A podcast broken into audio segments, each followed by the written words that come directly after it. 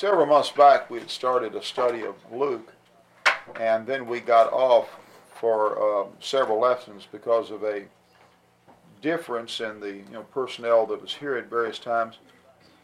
But I'm going to get back on our study of uh, Luke tonight. If you turn over to the uh, 13th chapter of Luke, and I'll give just a brief uh, summary of up to this point uh, before we uh, key into the event. We were, first of all, we noted that in looking at the four Gospels, Matthew, Mark, and Luke have very distinct similarities, and that's why they're referred to as synoptic Gospels. Uh, for example, uh, John is of such a nature that about 90% of the material in John is unique to John.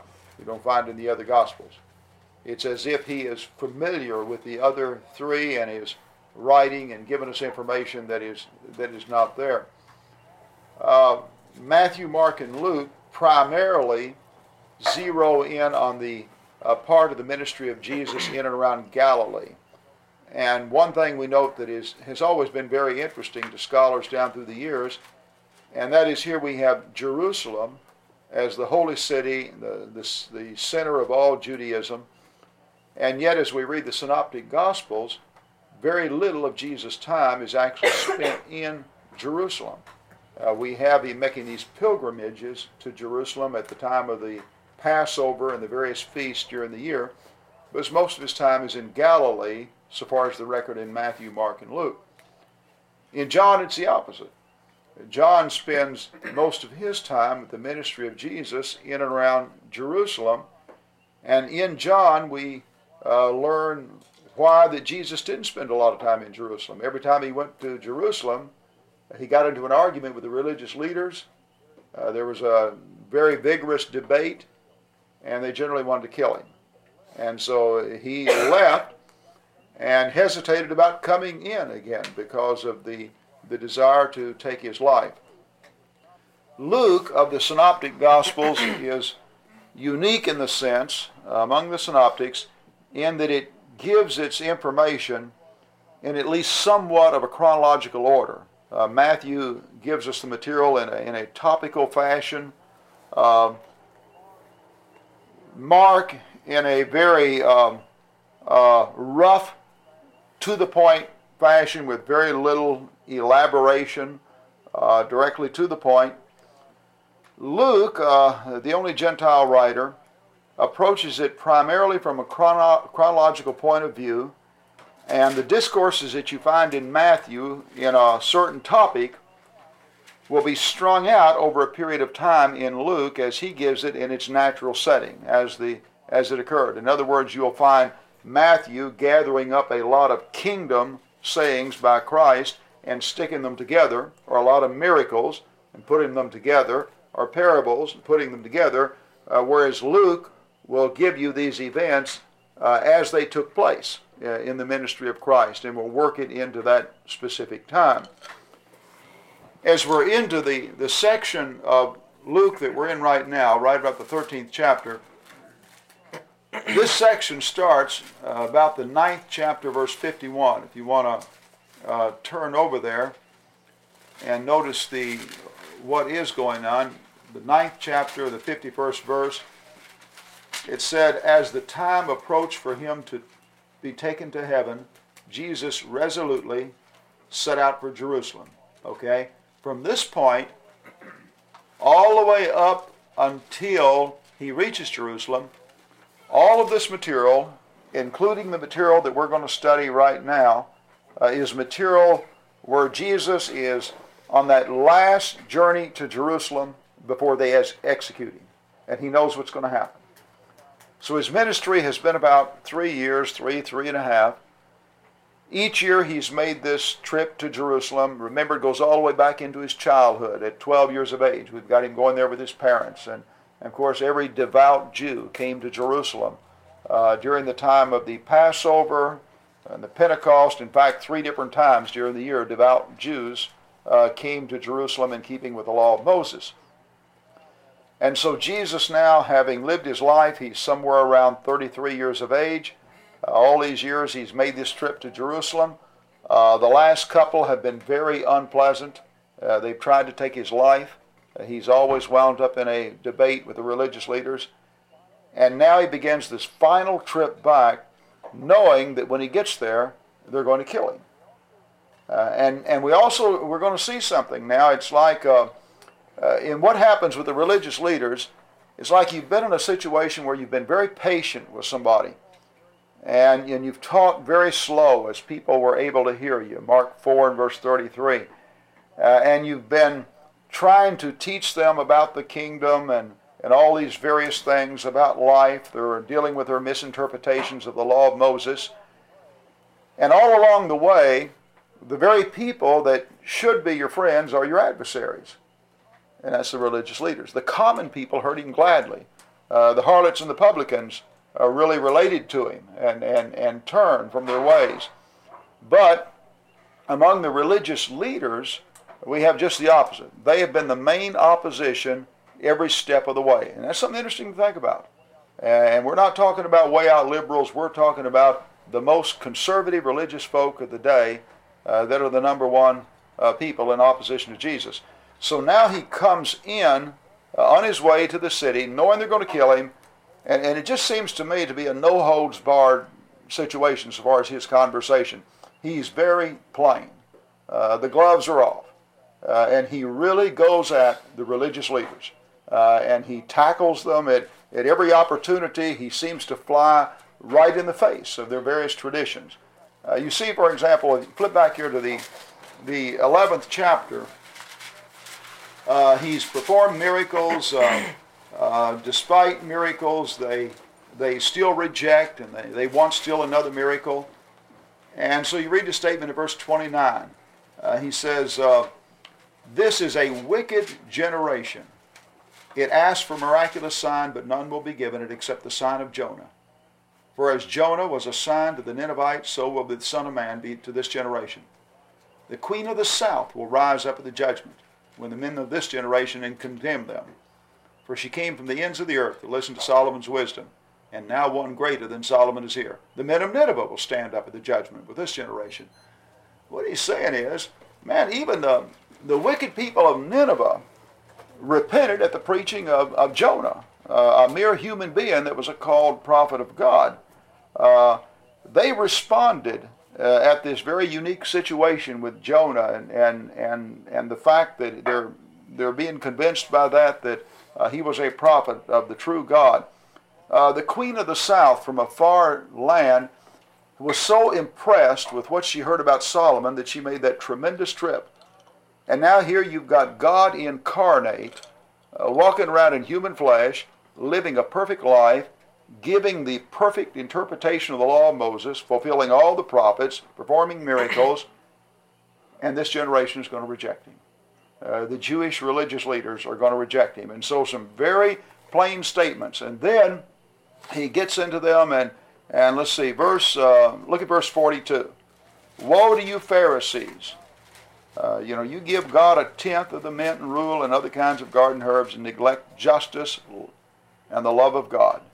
You should have practiced the latter without leaving the former undone. Woe to you, Pharisees! Again, in verse 43. Verse 44 Woe to you! You're like unmarked graves. Man, that's strong. And then one of the experts of the law answered him, says, Teacher, when you say these things, you insult us too. So he's, he's insulting the Pharisees, and the lawyer says, You're insulting us too. And so he tackles them. And you experts in the law, woe to you! Because you load people down with burdens they can hardly carry, and you yourselves will not lift one finger to help them. Woe to you! And he continues on. And then he says in verse 49, I'll send them prophets and apostles, and some they will kill, and others they will persecute. Therefore, this generation will be held responsible for the blood of all the prophets that has been shed since the beginning of the world, from the blood of Abel to the blood of Zechariah, who was killed between the altar and the sanctuary. Uh, yes, I tell you, this generation will be held responsible for it all. And so, a strong statement about a judgment coming on that generation. And the religious leaders had rejected their Messiah, And I don't believe from a religious standpoint that you can have any stronger language than Jesus uses right here. And all of this is dealing with the religious leaders uh, in, in his own country who have rejected him. Okay, now it's from that background we get into this 13th chapter where we have all these years now, this period of three years where he's been teaching them, uh, trying to deal with their misunderstandings of the kingdom, their misinterpretations of the law of Moses, uh, the religious leaders, uh, knowing that they're going to kill him. And now here he's still continuing on his trip, and we're up to the 13th uh, chapter. Uh, Mark, we'll start with you, and let's uh, read on read a few verses on around and stop at just a comfortable place, and I'll tell you to pause when you get there. The the. Okay. That's so far, again, continuing from what we started earlier in the 11th chapter. All the time he's teaching them, he's also dealing with the religious leaders. There are these strong statements of condemnation and the reason for it. And then obviously the strong statement of a judgment situation that was going to come on that generation. And it was because of the rejection of the Messiah and their dishonesty with the things that he was doing. Notice his, uh, the first part here, where he mentions that uh, uh, two events that they were all familiar with. In verse 2, do you think that these Galileans were worse sinners than all the other Galileans because they suffered this way? Speaking to that uh, group that Pilate had killed. Then he says, No, uh, but unless you repent, you will perish. And then the 18 who died in the Tower of Siloam, do you think they were more guilty than all the others living in Jerusalem? No. What is he saying there? What have they seemingly been saying? And what is he saying in return? Have they been saying that if something bad happens to you, evidently you've been sinning. Okay, that uh, the the inter- remember the blind man in John nine, and the first thing they said had did this man sin or his parents? Uh, the Jewish idea was that if something bad happened to you, it was because God was displeased with you. In fact, this has been something that all through the years they refused to turn loose of. Remember the whole story of Job revolved around this. The the fact that when the three came on the scene to reason with Job, uh, their argument was, Job, you have to be a terrible person and you have to have sinned against God because these bad things are happening to you. And of course, Job was arguing the, the other way. And so here you have two bad events that are happening, and they seemingly have said, hey, those were terrible people. They got what they deserved. And Jesus said they're no, they're no worse than anybody else. Uh, every time something bad happens to you, it can happen to you as, a, as just a matter of time and chance as you live your life here. But we are all under the condemnation of sin. And one of the biggest problems that Jesus was having with the religious leaders was to get them to see that they were sinners, uh, that there were no righteous before God, and that these people that these terrible things happened to, they were no worse uh, than the others. I mean, from the they didn't, it didn't happen specifically uh, because of that. Uh, to zero in on the attitude they had, remember the prayer of the Pharisee and the and the publican, and they went up to pray, and and you know in the prayer the the Pharisee spent most of his time doing what? He was as righteous as he was. Okay, talking about how good he was, and he was he's very proud of himself.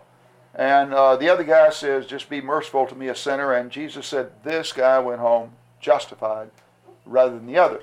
Uh, the big problem with the Pharisees was one of the problems was Jesus was telling them they were all sinners, every last one of them. Uh, they were wanting a king to deliver them from Rome. And so they had conjured up this interpretation of a Messiah that would come like David did and would lead them in this rebellion against Rome. And the real enemy was Rome. If you could just uh, defeat Rome and, and they had their king and their country again, all their problems would go away, and Israel would be there as great God's great people. But but why had Israel been conquered by Nebuchadnezzar and Medo Persia and Greece and Rome in the first place? They turned away. Uh, they turned away, sin. Uh, so that their real problem wasn't Rome any more than their problem was Nebuchadnezzar. uh, or Greece or Medo Persia. The problem was always sin. And so he, Jesus has been trying to get them to see this great truth that their real problem is sin and they need to deal uh, with sin from this standpoint. And so here he's on his way to Jerusalem. Uh, he knows what's going to happen to him, but he also knows something else is going to happen. What's going to happen to Jerusalem?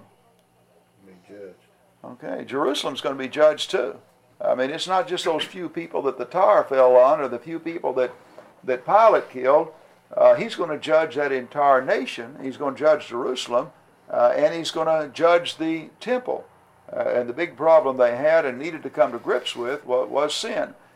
Then this next statement he makes here, uh, considering the context, when he talks about a fig tree uh, planted and and and there's only one reason for planting fig trees generally isn't or fruit trees. You want the fruit off of them. And so if they don't produce fruit, what do you do with them?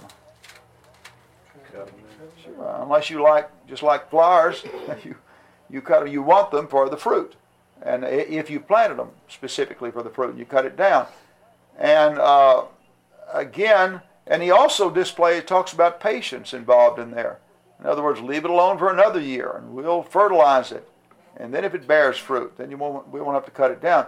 Considering the context here, I don't think there's any disagreement I've seen with any of the various commentaries and scholars on this, is that he's referring Israel as God's people. And that fig tree, in fact, Jesus used it several times to represent Israel and the fact that they were going to be destroyed because they have not borne fruit and they've not been the type of people that God would have them be. All right, now we go directly from that into this little issue about the Sabbath day. Uh, what do you think about that? Anybody?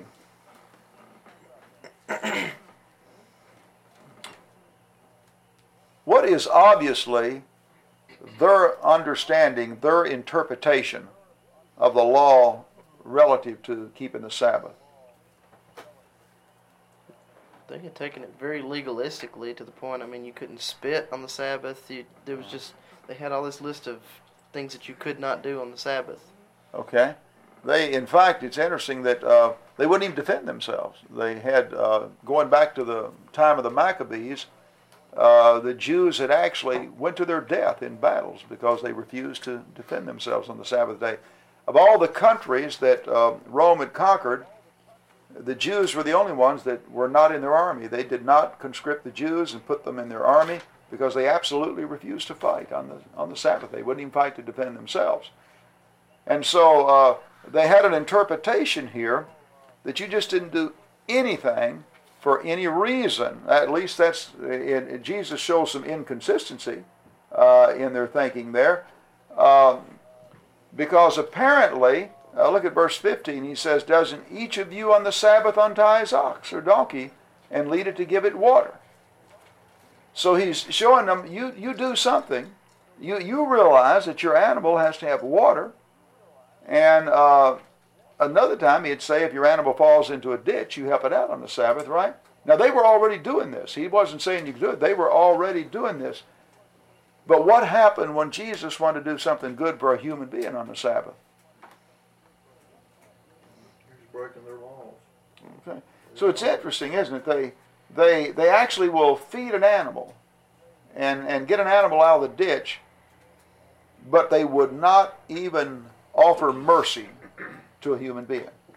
Uh, they were that uh, legal with the law itself when it came to applying it to human beings. Um, Matthew dealt. Hold your place there and flip over here to Matthew 12. Another example. It's interesting to me how often Jesus flew right in the face of this interpretation uh, that they had. There, uh, it was a well-fixed tradition at this time. Look at the 12th chapter. Uh, where did we leave off at anyway? That uh, reading. Okay. Uh, let's read that 12th chapter and come on through uh, uh, verse 14. starting at the top. Uh-huh. At that time, Jesus went through the grain fields on the Sabbath. His disciples were hungry, and they began to pick some heads of grain to eat them. When the Pharisees saw this, they said to him, Look, your disciples are doing what is unlawful on the Sabbath. He answered, Haven't you read what David did when he and his companions were hungry? He entered the house of God, And he and his companions ate the consecrated bread, which was not lawful for them to do, but only for the priests. Or haven't you read in the law that on the Sabbath the priests in the temple desecrated the day, and yet are innocent? I tell you that one's greater than the temple is here. If you had known what these words mean, I desire mercy, not sacrifice, you would not have condemned the innocent. For the Son of Man is Lord of the Sabbath. Going off from that place, he went into their synagogue, and a man with a shriveled hand was there. Looking for a reason to accuse Jesus, they asked him, Is it, unlaw- is it lawful to heal on the Sabbath? He said to them, If any of you has a sheep and it fell, falls into a pit on the Sabbath, will you not take hold of it and lift it out? How much more valuable is a man than a sheep? Therefore it is lawful to do good on the Sabbath. Then he said to the man, Stretch out your hand. So he stretched out, stretched it out, and it was completely restored, just as sound as the other. But the Pharisees went out and plotted how they might kill Jesus. Isn't it interesting how that infuriated them, uh, the, the Sabbath? So he said apparently uh, a proper understanding of the Sabbath day was that it was a day of rest, a day to worship God, and they were not to do work for their own gain. But God never intended that somebody starve to death or that somebody suffer harm uh, because of that particular day, that even an animal couldn't be pulled out of a ditch or any, anything of that nature. And then he said the Sabbath was made for man. And, and what about David here? He, David broke the law, didn't he? And yet was not guilty. Okay, looking at that and what they came up with as an interpretation of the Sabbath, and the way Jesus seemingly went out of his way to break their tradition and to deal with, with this issue, uh, is there any principles involved there as he deals with the religious leaders? Can we see anything both from his standpoint and their standpoint? They've become so infuriated they want to kill him over a principle. And it's interesting, keep in mind, he hasn't just, he's done a miracle. And, and that's got him infuriated because he didn't keep their interpretation of the Sabbath. Were they, were they used to seeing miracles? No, uh, that uh, Is that, that Uh, part of the reason? remember uh, they had works of sorcery, but they recognized right away a tremendous difference between the magic and the sorcery and the miracles they were seeing. Remember when the blind man was healed in Jan, John 9 and they were questioning it, and he made the statement that, uh, you know, we know that this kind of thing doesn't happen. That it, when did you ever hear of this kind of thing happen? That a man born blind is given his eyesight. In other words, it, it was not a, a common thing at all.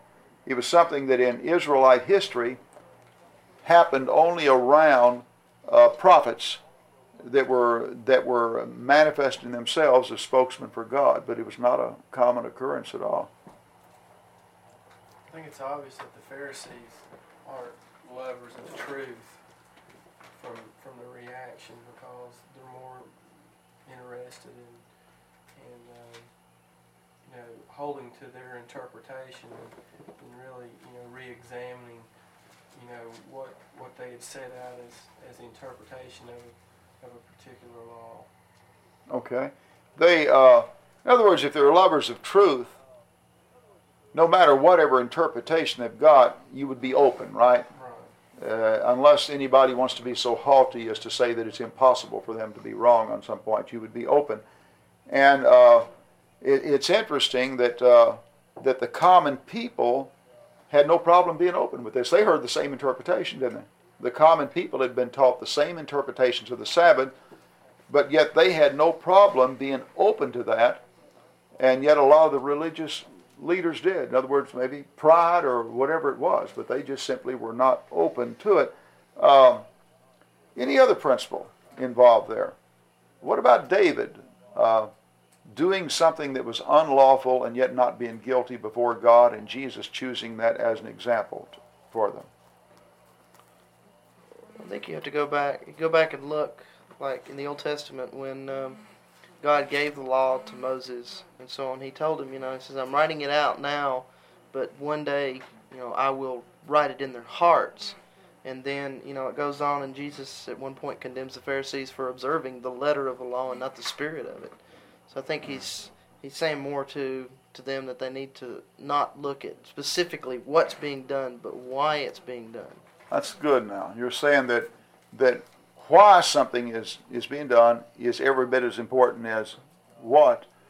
Okay? Uh, all right, let's go then with David. When David ate the showbread that was unlawful, then the question becomes why, right? That Right. he ate it. And David knew the Sabbath law, didn't he? But he had a choice, and that is starve or eat, eat the showbread. And he reasoned that God was a merciful God and that his life was more important than the legal keeping of that, and so he made the choice to disobey that legal law to save his life. Uh, and he was fleeing from Saul at the time, and he made the choice. Uh, and by the way, the priest lost his life that gave David the showbread, but he made the choice to to do it. And so we see in that distinction, I think we see what um, what's your first name? Hiram. Hiram. Hiram brought out. that is, a, I think, a good distinction on the spirit of the law. That uh, looking at the meaning behind it, as well as the the point itself. Well, what does this say then? If you uh, uh, if you have an attitude towards law that sometimes actually is to the detriment of human beings but you adhere to it even if it's to the detriment. Can you have a law that is right and yet at some specific hypothetical situation might be to the detriment of of somebody? And normally it's it's right. No, is that possible? I think maybe an example of what you're saying is, um, the qualifications of elders, at least it is in my mind, that the man, the, the purpose is to be blameless. The man is to be blameless. And so he's to be the husband of but one wife. But sometimes we miss, we, well, in my opinion, we misinterpret it. And we say, well, you know, if he doesn't have, if his wife dies, then he no longer no longer can, can be an elder, and, and what was the purpose of that law? It was to protect against polygamy. And so have we made a mistake there, maybe, Yeah. possibly? Yeah, a point when you have a guy maybe that's doing a good job as an elder and and his wife dies and somebody wants him to resign. He's already been married, right? Obviously, and they know he's been doing a good job. And by the way, that kind of thing happens. Uh, uh, where a, a man is an elder doing a very good job and obviously spiritual and and his wife dies and somebody says, well, um, obviously maybe more concerned about the legality than the fact that the whole instruction is designed to pick a pick a spiritual person that can do the job. Okay, what about uh, uh, an, an ambulance driver that refuses to go over 55 miles an hour? Do you want him coming after your heart attack victim? A- I have a question. You lost me. Um, you're talking about David. Where exactly does it talk about him eating the consecrated bread? Because that, that instance you're talking about in, in 1 Samuel 21, where he goes to Ahimelech, Right. he's being chased, but he's alone. Well, the statement is I was just, it's, it's not really very important. I was going to ask you, he also lied at that particular instance to Ahimelech and told him a lie for the reason he was there. was when Saul was pursuing him. Right. Right. So it's pursuing him. I, I don't. Does this fit in, or is this? Well, this is I don't right in? think that uh, the uh, uh, Rahab lied. Right. you know, and they, I don't, I believe lying is wrong under any and every condition, just like it's impossible for God to lie, the Hebrew writer. But there again, his uh, his purpose was not to do anything wrong. Okay, and so that uh, that God obviously looked at that different. What do you? Uh, that's a good example, Darren. What do you do in uh, Nazi Germany in World War II if you're a Christian and and Jews are being murdered, and uh, you've got an opportunity to take some Jews and hide them in the attic of your home, and the and the Nazi troops come to the door. Do you tell them when they ask you if you have any Jews that they're in the attic? Well, that's a good question Yeah. because last summer we had a class on, on ethics and we talked about this particular story, David, and we got into a big discussion and kind of didn't come out with a very good feeling about it. No. And I was wondering, is this the is that the right time that you're talking that uh, that Luke's talking about, or that Jesus is talking about? Yeah. Is that the same instance? Uh huh. Same instance. I think one thing too, like with Rahab, when she lied, generally we lie to protect, to, for selfish reasons or for selfish gain. And, and that wasn't her purpose in lying, so, Right. I don't think her line was right, no. but her faith was demonstrated in uh, what she did, and she was complimented on her faith, and she lied out of uh, uh, for whatever weakness, maybe. You know that uh, maybe she just shouldn't have said anything and, and took whatever happened. You know, I don't. But it also shows whether you're talking about David or Rahab that the intent of our heart means something before God. Uh, the the intent of your heart means uh, the attitude that uh, uh, you know that it really doesn't matter how sincere you are or what you feel or what you think or your reason. The bottom line is is what happens. Uh, number one, that's not the way we deal with one another, is it? When somebody kills somebody, we think of it in terms of first degree, second degree, third degree murder. And we know there's a difference between this lady that was in the newspaper about three weeks back and her 11 year old child has been molested, but was molested when he was seven years old at a summer camp by, by a minister. And then they're at a hearing before a judge, finally, after four years, and the guy is sitting there with a smirk on his face, uh, and the child's been vomiting and sick all day because dreading the event that's coming back, and she pulled out a gun and shot. Uh, I don't know that a jury will convict her. Uh, I'm not saying it's right that she shot him, but I'm saying that woman is not a murderer. She is not somebody that's a threat to go out here and, and kill. I think what she did was wrong. But, but still, there is, there is a difference there when it comes to the intent of heart. So I don't think that we, uh, we okay what is wrong in this area, but we recognize that intent of heart is, impar- is important and that God's our Father, and just like we as a father to our children, when our child does something wrong, do we just uh, deal with it from the standpoint of what was done, or do we take into consideration the intent of heart that was involved? Okay, well since you asked it, what do you do? And uh, Well, if uh, I'll ask, I'll reverse it. If your child accidentally bumps up against that table and and uh, knocks the glass off on the floor one day, and then the next day another child picks that glass up and throws it against the wall. Either way, we got tea on the floor, and we'll say the glass broke both times. Do you treat those two children equally? no. Okay, okay neither do I. That and uh, as a principal, a big thing I do at school is discipline. Uh, intent of heart is is very important to me. I, I ask a lot of questions and do a lot of talking before I make a decision. And the the intent of heart uh, is it, it means it means a lot to me. And God uh, deals in this way. And and another thing, when Jesus made the statement about the Sabbath, uh, he said the Sabbath man wasn't made for the Sabbath, but the Sabbath was made for man. It was for man's good. The way they had interpreted it, man seems to have been made for the Sabbath, right? I mean, it's, it's like that uh, no matter if it's to your disadvantage, uh, you, you know, let somebody starve. Don't help them out if they need it. And he said, no, the Sabbath was made for man. So if, if laws are made for us, and if there comes to that unique situation where the law itself is going to be to your detriment, then what do you do in that situation? Is what, and, and I think Jesus answers this. And notice the, the, the statement he made there also. He said, If you had understood this, and he quotes Hosea, I require mercy and not sacrifice, you would not have condemned the guiltless. What does he mean by that, you may think? Did he require sacrifices in the Old Testament? Okay, what's he mean? I require mercy and not sacrifice, and he and he uses this as a parallel situation with what happened right here, with his healing on the Sabbath day.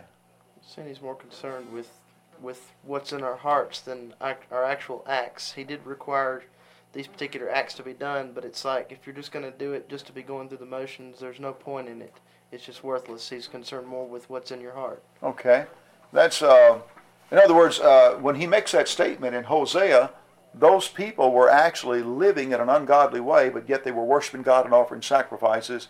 And he said the sacrifice didn't mean anything to him without the mercy and the life that, that went with it. And uh, so that uh, earlier we read over there that you tithe mint and anise and cumin, but you've neglected the what? Weightier. In other words, when you read that, are all laws equal? You've neglected the weightier matters, love and justice. So that's his words. Uh, that there are ways, the things that are, things revolve around your treatment of your fellow human beings, uh, love and justice and mercy.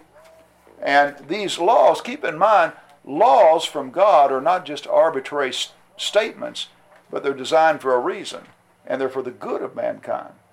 And so, if there's a situation, uh, if you're on your way to church on Sunday, uh, and uh, somebody has an accident and needs help,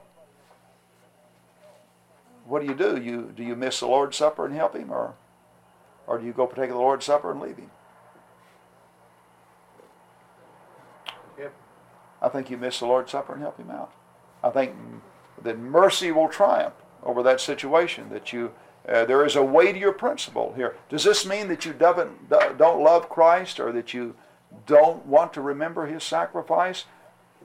Or you looked at it and you and you really said Jesus that I he would help that person. In fact, he gives us another good example, doesn't he, in a parable? The Good Samaritan. You know, that uh, here are these two guys couldn't wait to get to Jerusalem for religious reasons. Uh, and a Samaritan, how legally right was he? Didn't have anything, didn't, you know, but he, he's right in his heart. Uh, right, right in his heart. Um, now, it, another interesting thing to me on this this interpretation of theirs has become a law that they obviously are binding on everybody, aren't they? And remember, he said that you bind heavy burdens and you won't lift your. The law wasn't a burden. But by the time the religious leaders got through with their interpretations of the law, it became a burden. I mean, it literally became a burden. And so he says, You bind these heavy burdens, and you won't even lift a finger. You won't even have any mercy at all uh, for those people to, to help them out. And so the interesting thing is that uh, Jesus had a choice here. Did he have to heal on the Sabbath? Seems to go out of his way to do it, doesn't he? He's making a statement. Okay, he's making a. Then you come to the question when it comes to traditions that uh, uh, fly in the face of a principle of God, do you avoid the conflict or do you take issue?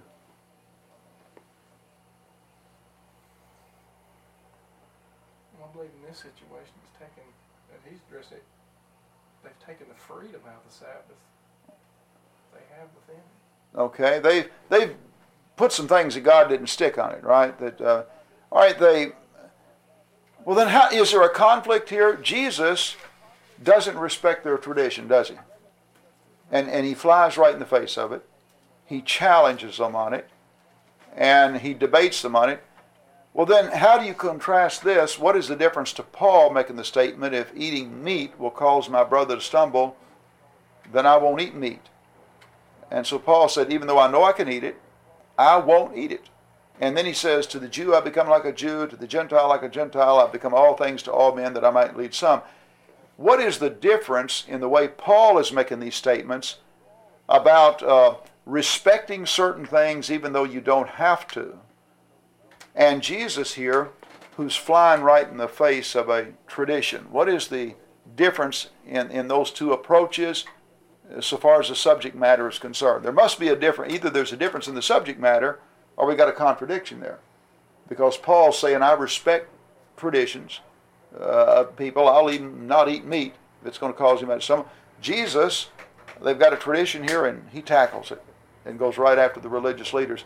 What's the difference in the subject matter between Paul's statement of not making waves, uh, not doing anything that would distract from getting the gospel across, and Jesus here who is tackling the tradition openly. This goes back to intent and purpose again. Jesus is trying to show the truth, you know, the truth, and it's something like if something is straight against God's, you know, love and mercy and everything, He's trying to show the right way. But if you're just, you know, like in Paul's case, if there's something, if you're trying to cause waves for the sake of causing waves for yourself, you're trying to do it. See, there's just a difference because of the intent and purpose. Okay. Are all uh, are there traditions that people can have in religion that maybe that it's really no big deal if you know the truth about it, but still accepting that tradition or going ahead and doing it or not saying it is really not a big thing one way or the other. Are there those kinds of traditions? That's just not a big thing one way or the other. Nobody's getting hurt or anything. Uh, uh, I mean, is anybody getting hurt that uh, uh, some of my Adventist friends are, are vegetarians and don't want to eat meat? Is any, are they hurting anybody? that uh, well, then should I invite them here and and serve pork? You see that that would there's no there's no need for that. Just there's no need. Am I going to accomplish anything good or spiritual? But what if my friend has a tradition that if I follow is actually going to hinder me in getting the gospel to others? I think they do in the, in Ellen G. White, and we, do stand up in that, Okay. on that point. Okay, that's a good point, Jack, and we've uh, uh, got a good example in Brother Cameron over there, don't we? That uh, that we uh, uh, it doesn't bother me that he's a, a vegetarian or, or anything, and, and man, I can not eat meat from now on. It's no big no big deal to me. But when it comes to accepting Ellen G. White as a prophetess of God, and her works equal with Paul, then we've got something that flies right in the face of the gospel and it stands in the way of it. So we can't we can't stand idly by. So things that innocent things that people do that really don't affect or misrepresent Christianity in any way. Uh, it, it, nobody's getting hurt about it. Uh, that is one thing. But on the other hand, to have a tradition that is really misrepresenting God uh, and doing harm to the propagation of the will of God, that's something else.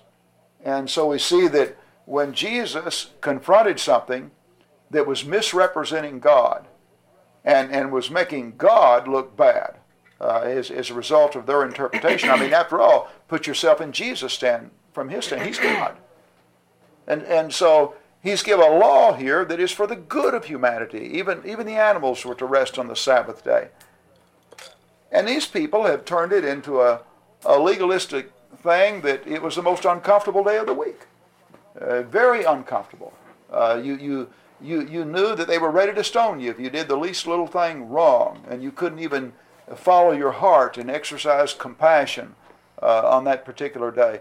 So God was looking bad, and, and He tackled that issue. I think that's a principle that we can learn from today. And when you think about Paul and the meats, is that uh, among religious groups and uh, um, among people who are believers, there are certain traditions that whether you do or you don't do, you respect nobody really gets hurt one way or the other. God's not misrepresented or anything like that. Then there are certain interpretations that may really be harmful and, and hinder the, the spreading of the gospel itself. And it seems to me that uh, we take our stand on those things. And, and as Hiram pointed out, the, good, the, the intent of heart and the spirit of the matter uh, seems to be all important to him. Any other observation anybody want to make on what we've covered? So if we have, if we, if we have traditions in the, in the church right now that, that would hinder spiritual growth or hinder the spread of the gospel, then we shouldn't just sit idly by. Right. That's the way I understand it, Mark. Uh, to give you an example on something, we have a we have a man within our fellowship that will not partake of the Lord's Supper except on Sunday night because it says supper, and that's and, and then also when they read, it was in the evening when they partook of it, and so he partakes only on Sunday night. We have no problem whatsoever. He leads the songs for us on Sunday morning. Uh, I think he'd even lead a prayer for us when we take the bread and all. But that night, even though he's the only one, we have the Lord. We have the Lord's Supper, and he partakes of the, the supper at night. Is anybody being hurt by his uh, doing that at night? Well, you, you mentioned also that, that that's keeping y'all from maybe doing some other type things on Sunday night and everything.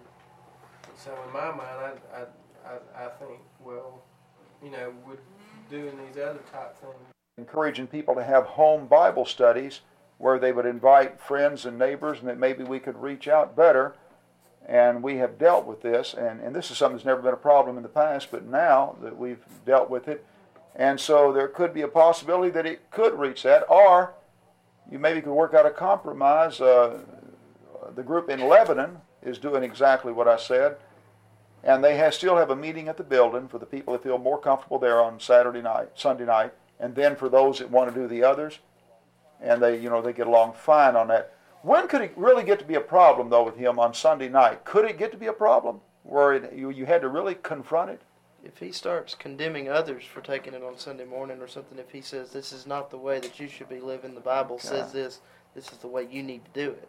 Okay, that's real good. That uh, the Pharisees weren't just uh, like this guy with the meat that Paul. They weren't just following their conscience about this matter, were they? They were taking their interpretation and binding it as a dogmatic law on other people, and you had to do it that way. And the same thing, if the brother I mentioned reached the point where he stood up and condemned and said we were going to lose our soul, and this this got to be something that went on all the time, and it was uh, interfering with our reaching others. Well, then, right, we'd it'd have to be treated completely different. But if he's willing to respect consciences and recognize uh, some things, and we are, then we can work together fine. So, in other words, you're saying that there there could be situations that you would handle like Paul or handle like Jesus, the same situation, depended on how it was being handled by that brother, so far as his attitude is concerned. That particular situation that you mentioned about Paul is a very good example because I have I've run into people that uh, don't eat meat and they say that they don't eat meat because you know, and they they push their beliefs on others, saying that that we shouldn't eat meat as well because that it Right. wasn't intended that way and and carry it. They carry it to an extreme rather than just saying this is what I believe personally. That's the way I want to live. Right. You know, they don't. They want to push it on other people too. And it's interesting uh, where this gets to be real important, by the way, is uh, not only can we see where we, we all need to see where we stand up and, and where we tolerate and all, but uh, a lot of divisions occur for the very reason you mentioned, where somebody uh, is not satisfied with his own conscience but wants to take an interpretation and bind it on somebody else in a very legal way. And so knowing how to break this down and and seeing what is directly commanded by God and what is a matter of opinion or interpretation on the matter, uh, and then the intent of heart, all of this becomes very important.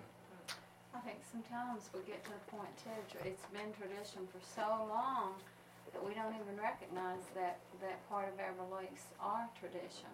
And I think the same thing with the Pharisees, and, and the thing that maybe to take note of is that uh, Jesus got more upset about that seemingly than anything else. You know, he had all kinds of compassion for uh, the lady that was caught in adultery and all, but but the binding of tradition uh, really seemed to seemed to upset him. So maybe that's worthy of us taking.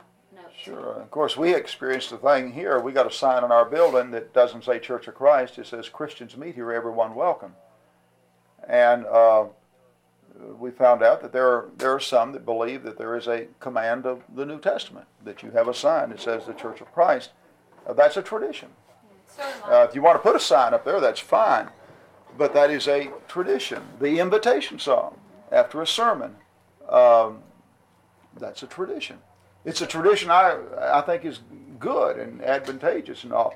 But I'm saying it's still that uh, you have to be very careful. I've been in services where somebody got very disturbed because an invitation was not offered, and, and they went to see the elders on it and, and couldn't understand. I, uh, another time I had a lady come up to me, wanted me to preach on a, a peril that uh, uh, she was bothered. We had young men waiting on the Lord's table, and they had on jeans and shirt. And they didn't have on a. She she was you know an older lady. She wanted to wear a suit and tie when they got up there. Uh, well, that's if we get dressed up on Sunday in a suit and tie. I wear a suit and tie, but that's tradition, isn't it? God's more concerned whether if we're there or not, and if our hearts are right, than Right. what we're wearing. But things of that nature. Uh, by the way, a church uh, had a law um, uh, back some years back when the young guys started to wear their hairs a little bit, hair a little bit long. Um, there was this is before most of you all. Now they're short again. They'll go back.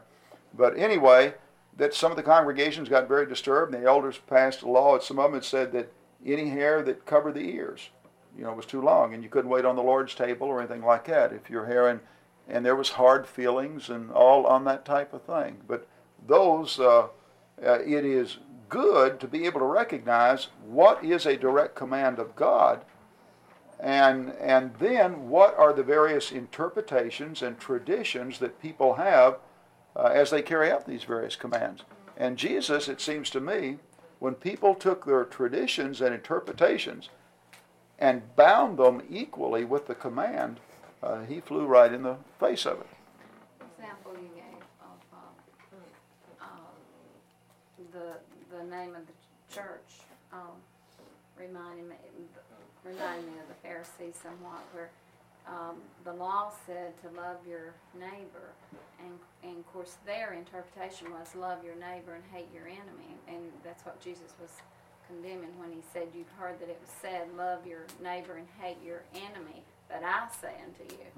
That was their tradition, the part, Right. hate your enemy. That was that was their Right. tradition. And so I think we have to be real careful. The law said love your neighbor, and and so They had problems because they didn't want to love Rome. And, any, anything and- that you add, to, Yeah. you have to be careful because that sometimes what we do then becomes law. So, uh, Right. And you have to go back and say, well, does it say that? Just like, you know, that that the name of the church is Church of Christ, and there cannot be any other name. you know, no other name is scriptural or whatever. know. But on that, they right, they Rome was a hated enemy, and you got this law saying love your neighbor as yourself, and they had problems with that. So they come up with an interpretation.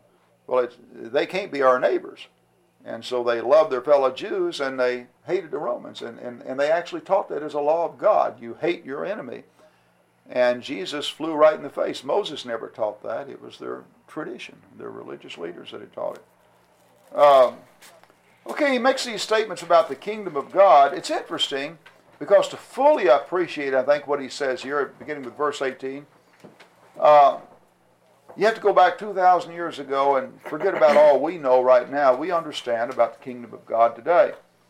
But uh, what were they looking forward to in a kingdom right then when Jesus makes these statements?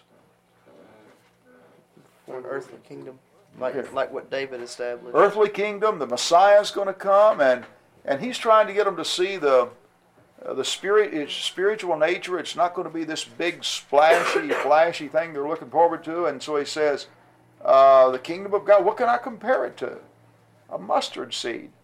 You plant, and, and over a period of time, it grows, and and it becomes something that's big. And then it's like yeast, and you mix it, and then it spreads. So the kingdom of God, according to Jesus, didn't seem to be, wasn't going to be some big, impressive organization that popped into existence and, and was impressive to all the countries, but it was starting out as something that was very, very small and insignificant uh, and was just gradually going to spread.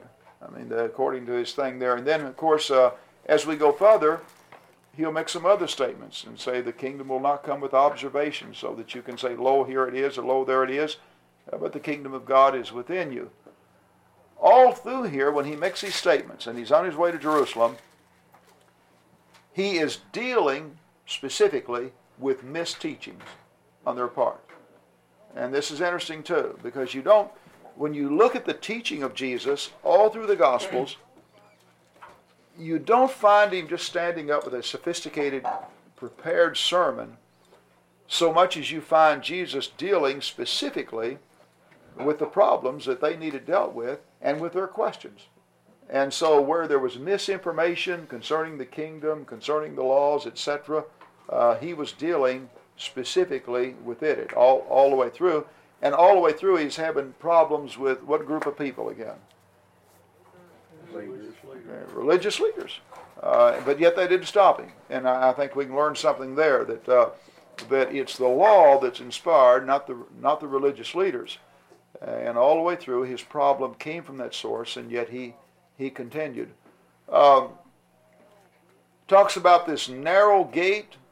Uh, make every effort to enter, he said in verse uh, 24. And then um, in verse 28, there will be weeping and gnashing of teeth when you see Abraham, Isaac, and Jacob, and all the prophets in the kingdom of God, but you yourselves. Talking to those people right then. And so here are these people that have been looking so forward to going into the, into the kingdom of God. And he said, You're going to one day see Abraham, Isaac, and Jacob, and all the prophets, but you yourselves cast out. And again, we're dealing with the religious leaders of that day. I'm talking about our context right here. That uh, you've got the, the religious leaders that are simply not going the way that God wants them to go. They refuse to bend, they refuse to give in, they're going to kill Jesus. Uh, and eventually, the very thing they said they want, they're not going to have. Uh, what's the problem here? Is this harsh on God's part? I mean, these people wanting to get in and, and can't? What is the what's the real problem? It's their unopenness. Okay, their their heart's not right, is it? Uh, do as Jesus is talking here, do his apostles and all these other people that are listening gladly, do they understand the kingdom at this point? No. They don't. But their attitude's a lot different, isn't it? They just keep looking at that miracle, sort of like uh, and the other things in his life, and and listening to him, and like Nicodemus, we know you have to. I know you have to come from God, because nobody could do these things that you do except God be with him. And so they come from the same background. They had the same misteaching, but their mind was completely different. Their mind was open. They were evaluating the evidence. They were willing to re-examine. I suggest to you that one of the most important things about you is not what you know, but your attitude of heart. Uh, you, you may know uh, a big chunk of what is right, but if you're very proud, uh, if, if, if you cannot be wrong, uh, then you may never know any more than that big chunk of whatever it is you know. On the other hand, you may know just a little bit and be wrong on a multitude of things, but if you're humble and you're honest and you're seeking and you've got a good attitude and your heart is right and you're hungering and thirsting after what's right, in the long run, you're going to wind up a whole lot better off than the person who may not may know a lot more about you. Uh, but the, the attitude, uh, I think we see in his dealing with the religious leaders, look at the harlots and the publicans and how they responded to him.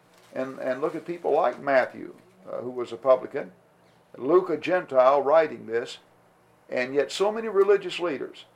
And it seems to me that you can believe in God, you can believe in the law, and yet you can be so full of pride or have such an attitude of heart that you shut out truth from yourself. That that openness of heart is one of the most important things about us. He wasn't.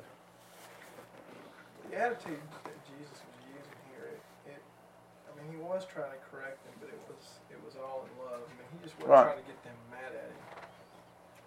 Because I mean, even I mean, I see even like him healing the woman, he was correcting them, but it's also symbolic of what he's going to do to Jerusalem. Right. And I mean, his atti- his attitude is not. I mean, he used a lot of harsh words, you say, but it's not to condemn them. It's just to get them out, so he can, so he will be able to love. But in using that, what I'm saying, he was very plain. Uh, he knew their he knew their heart, and uh, they had witnessed these miracles. They had listened to his teaching. They had seen his life, uh, and they still had rejected him in favor of their their interpretations and their desire for this kingdom the way they wanted it to be and all. And uh, No, not in any mean way. But uh, something we might notice there, I think, David, uh, is it unchristian uh, to be frank and honest, according to what we have here, and and to uh, deal in a uh, to differ with somebody and to express that difference? Is there anything unspiritual or unchristlike in in doing that? Depending on the way we do it. Okay, the way, but you can do those things, right? Jesus did it. Uh, Well- is it? Go ahead.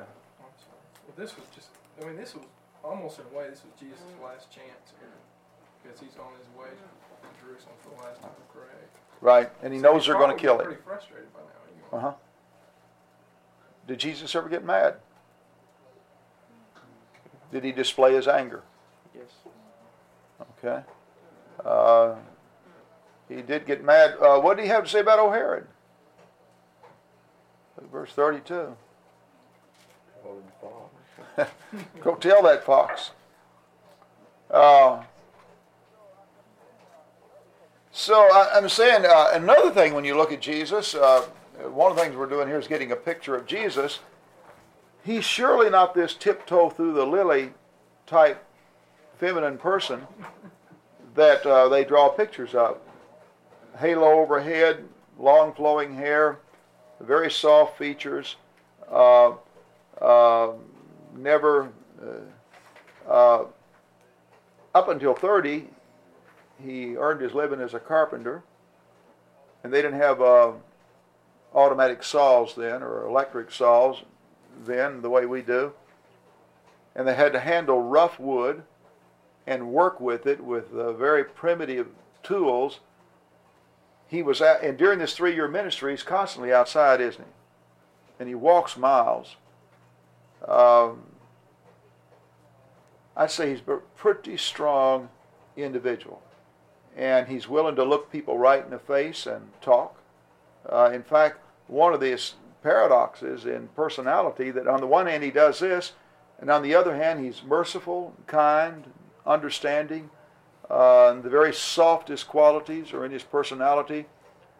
But uh, he definitely, there's nothing unchristlike about being willing to look individuals in the face and stand up for what what you believe is right, uh, and to be able to confront something that is wrong and and even to debate it in some way. That there is nothing unchristlike uh, in that. Obviously, it can be done uh, in a right way. Any other comments that anybody has to make on what we've covered? I've, got a couple of questions. First is, when he talks about the narrow door, this passage here, I've heard this used a lot of times to, uh, to, to eliminate or talk about, or really put people on a guilt trip, I guess, about that, that we're not doing enough and, and that there's a lot of people that think they're gonna go to heaven and, and they're not going. And I know Jesus isn't saying that, but he says here, um, make every effort to enter through the narrow door because many, I tell you, will try to enter and will not be able to. There's people that's trying to get in that don't, aren't going to.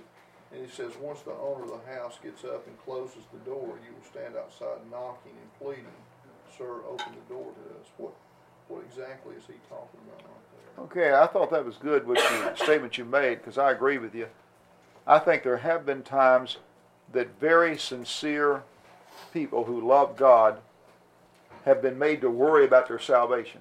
I mean, it's a straight and narrow gate, you know, and uh, and here you got this guy that's coming to service and he's giving him his money and, he, and he's singing praises to God and uh, and and this lady that's struggling to bring up several children and work, etc. and and still uh, serve God and they're they're exercising restraints in their lives and all, and and yet uh, obviously they're not perfect. They fall short in many areas, and then it's like I still can't be sure that the gate is just so small and so narrow that only the people that really go after it, like and by the way, the best at throwing this guilt trip at trying to is the Jehovah's Witness. If you've ever talked with them, they really they'll tell you real quick how many doors they knock on and, and all the things they do that, that you don't do. Uh, uh, that is a misuse of it. What about uh, the people that were not going to get in here, the religious leaders? Were, were they not working hard enough? probably working harder than anybody. Okay, remember what he said? You encompass sea and land to make one proselyte, and when you make him, you make him twofold more a son of hell than yourself. Hard workers. Did they study hard? Did they, did they work hard to keep the law? I mean, did they work hard to keep the Sabbath? Did they offer their sacrifices? Uh, where, did they stand up and pray long prayers and everything? Uh, did they give 10%? They did. So, so we can't be talking about uh, just if you're going to work hard. I think you're going to have to work pretty hard to outwork some of these Pharisees. I mean, they were zealous people uh, and and made a tremendous sacrifice. By the way, the teachers uh, they lived off what the disciples gave, and the teachers of that day, like the scribes, were tremendous scholars from everything I've read and yet lived on very little income. That they, they very, very outstanding scholars and yet lived on little income and very hard-working individuals. Um, what was the problem here? What were they? Uh, they uh, were not being honest. They, they seemed to be very proud. Uh, they weren't willing to humble themselves in, in any way. Were they being honest with Jesus in their, in their evaluation of him?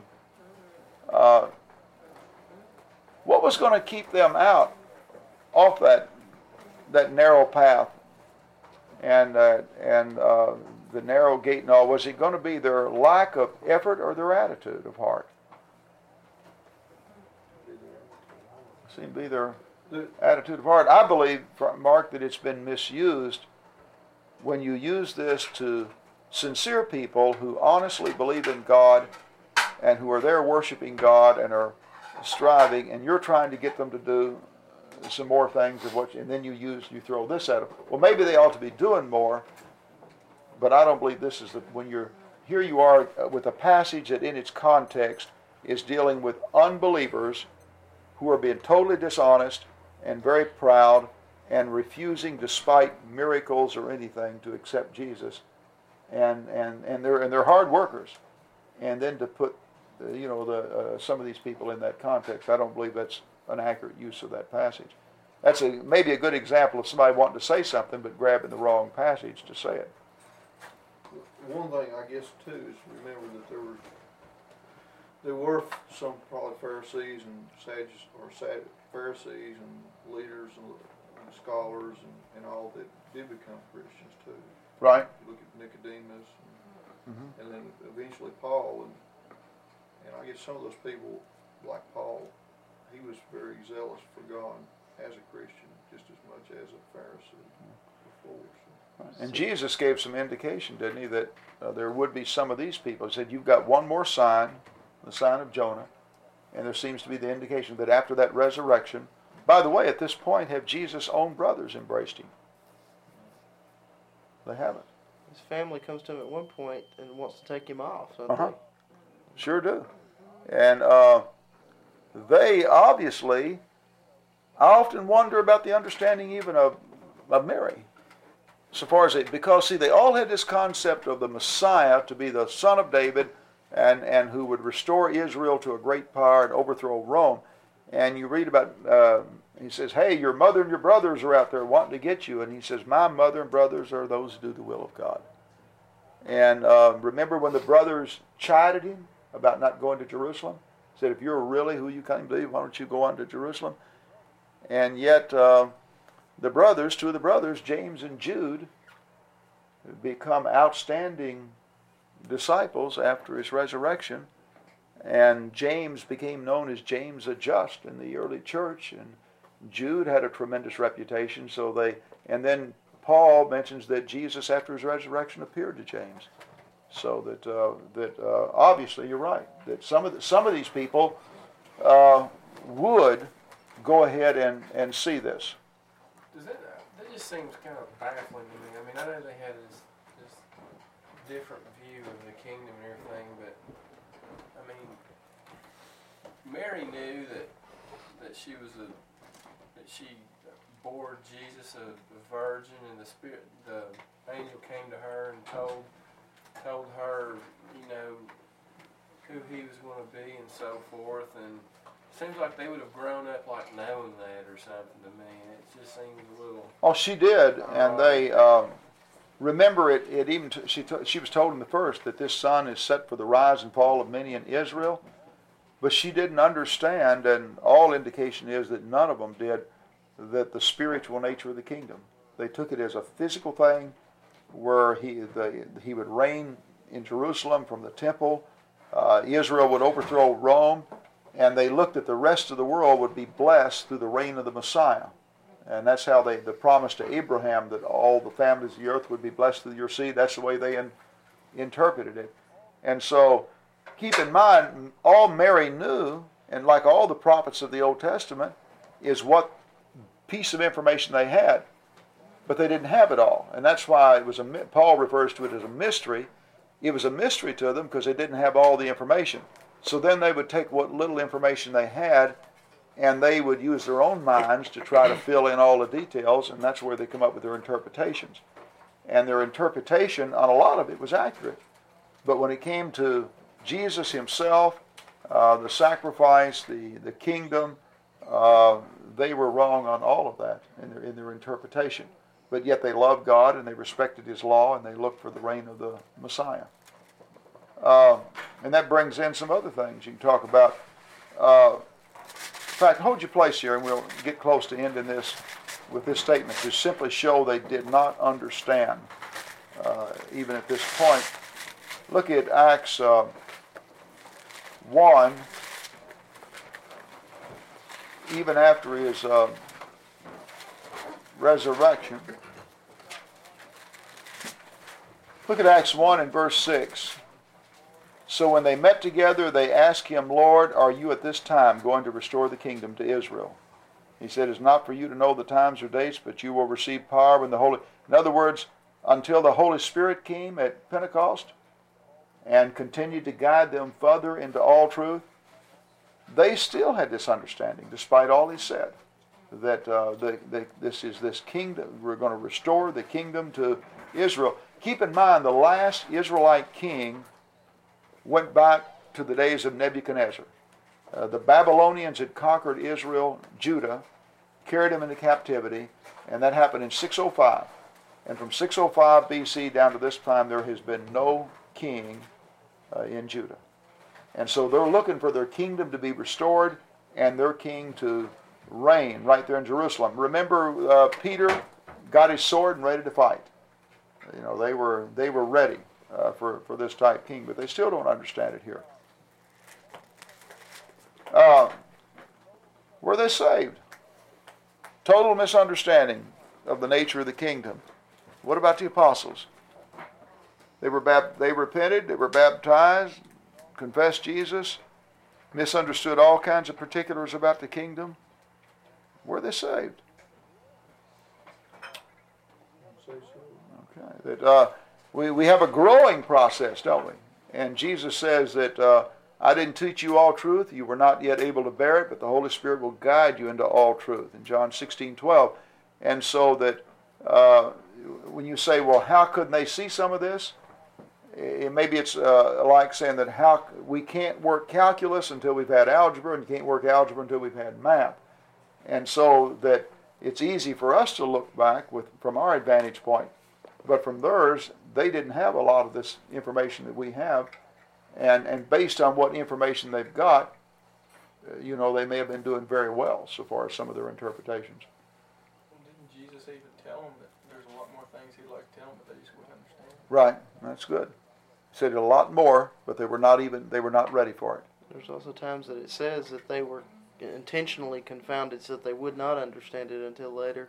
And even like on the road to Emma- uh, Emmaus, that he met a couple of them after he had been resurrected. And they still, even after he had died, they still did not understand. And he had to explain it to them. But they were, I believe personally, that it was their own, just their own prejudice in their prejudice in the sense that they had been taught this interpretation for so long that they were blinded to him. And then it said he opened their mind by explaining to them the law of Moses and the Psalms, the prophets, the things that were written about him.